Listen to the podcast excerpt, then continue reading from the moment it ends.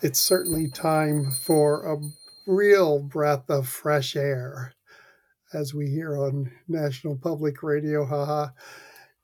It's great news this week to hear about Elon Musk buying Twitter and taking it private, creating open source algorithms to promote transparency amidst all the darkness and the static and the uh, control freaks run amok around the world, and especially big tech and the media, let alone the corruption in governments around the world and the mass deception, to see this uh, uh, shot heard round the world. And earlier I was hearing the muskets have sounded, and just musket, like M U S K hyphen I T in big tech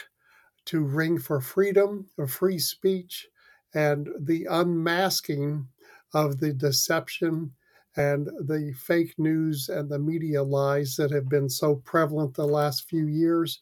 This will reverberate into other sectors of big tech industry, uh, banking, and we will see the rising up of freedom loving entrepreneurs with wealth in the days ahead. So I prophesy to the kingdom minded people, the influencers, the innovators, the entrepreneurs to uh, seek the Lord as never before and to go and to release uh, heaven on earth through kingdom enterprises and um, taking back the seven mountains of society. This is just the beginning, and it brings great hope and signs of great promises of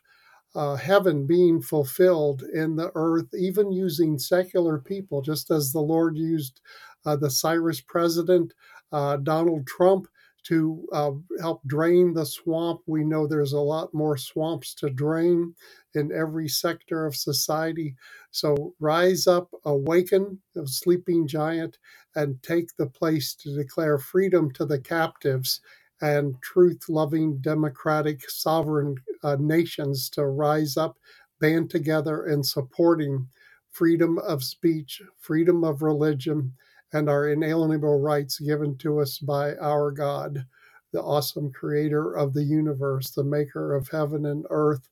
and our hope and our sustainer in these days as the provision and the transfer of wealth continues to expand as we prepare for the great harvest that is upon us already, the great awakening and reformation. It's overdue and it's so welcome. So let's pray that it continues and do all we can to, pray for those influencers and innovators prepared to risk it all to stand for truth, freedom, and righteousness and godliness in our day. In Jesus' name, amen.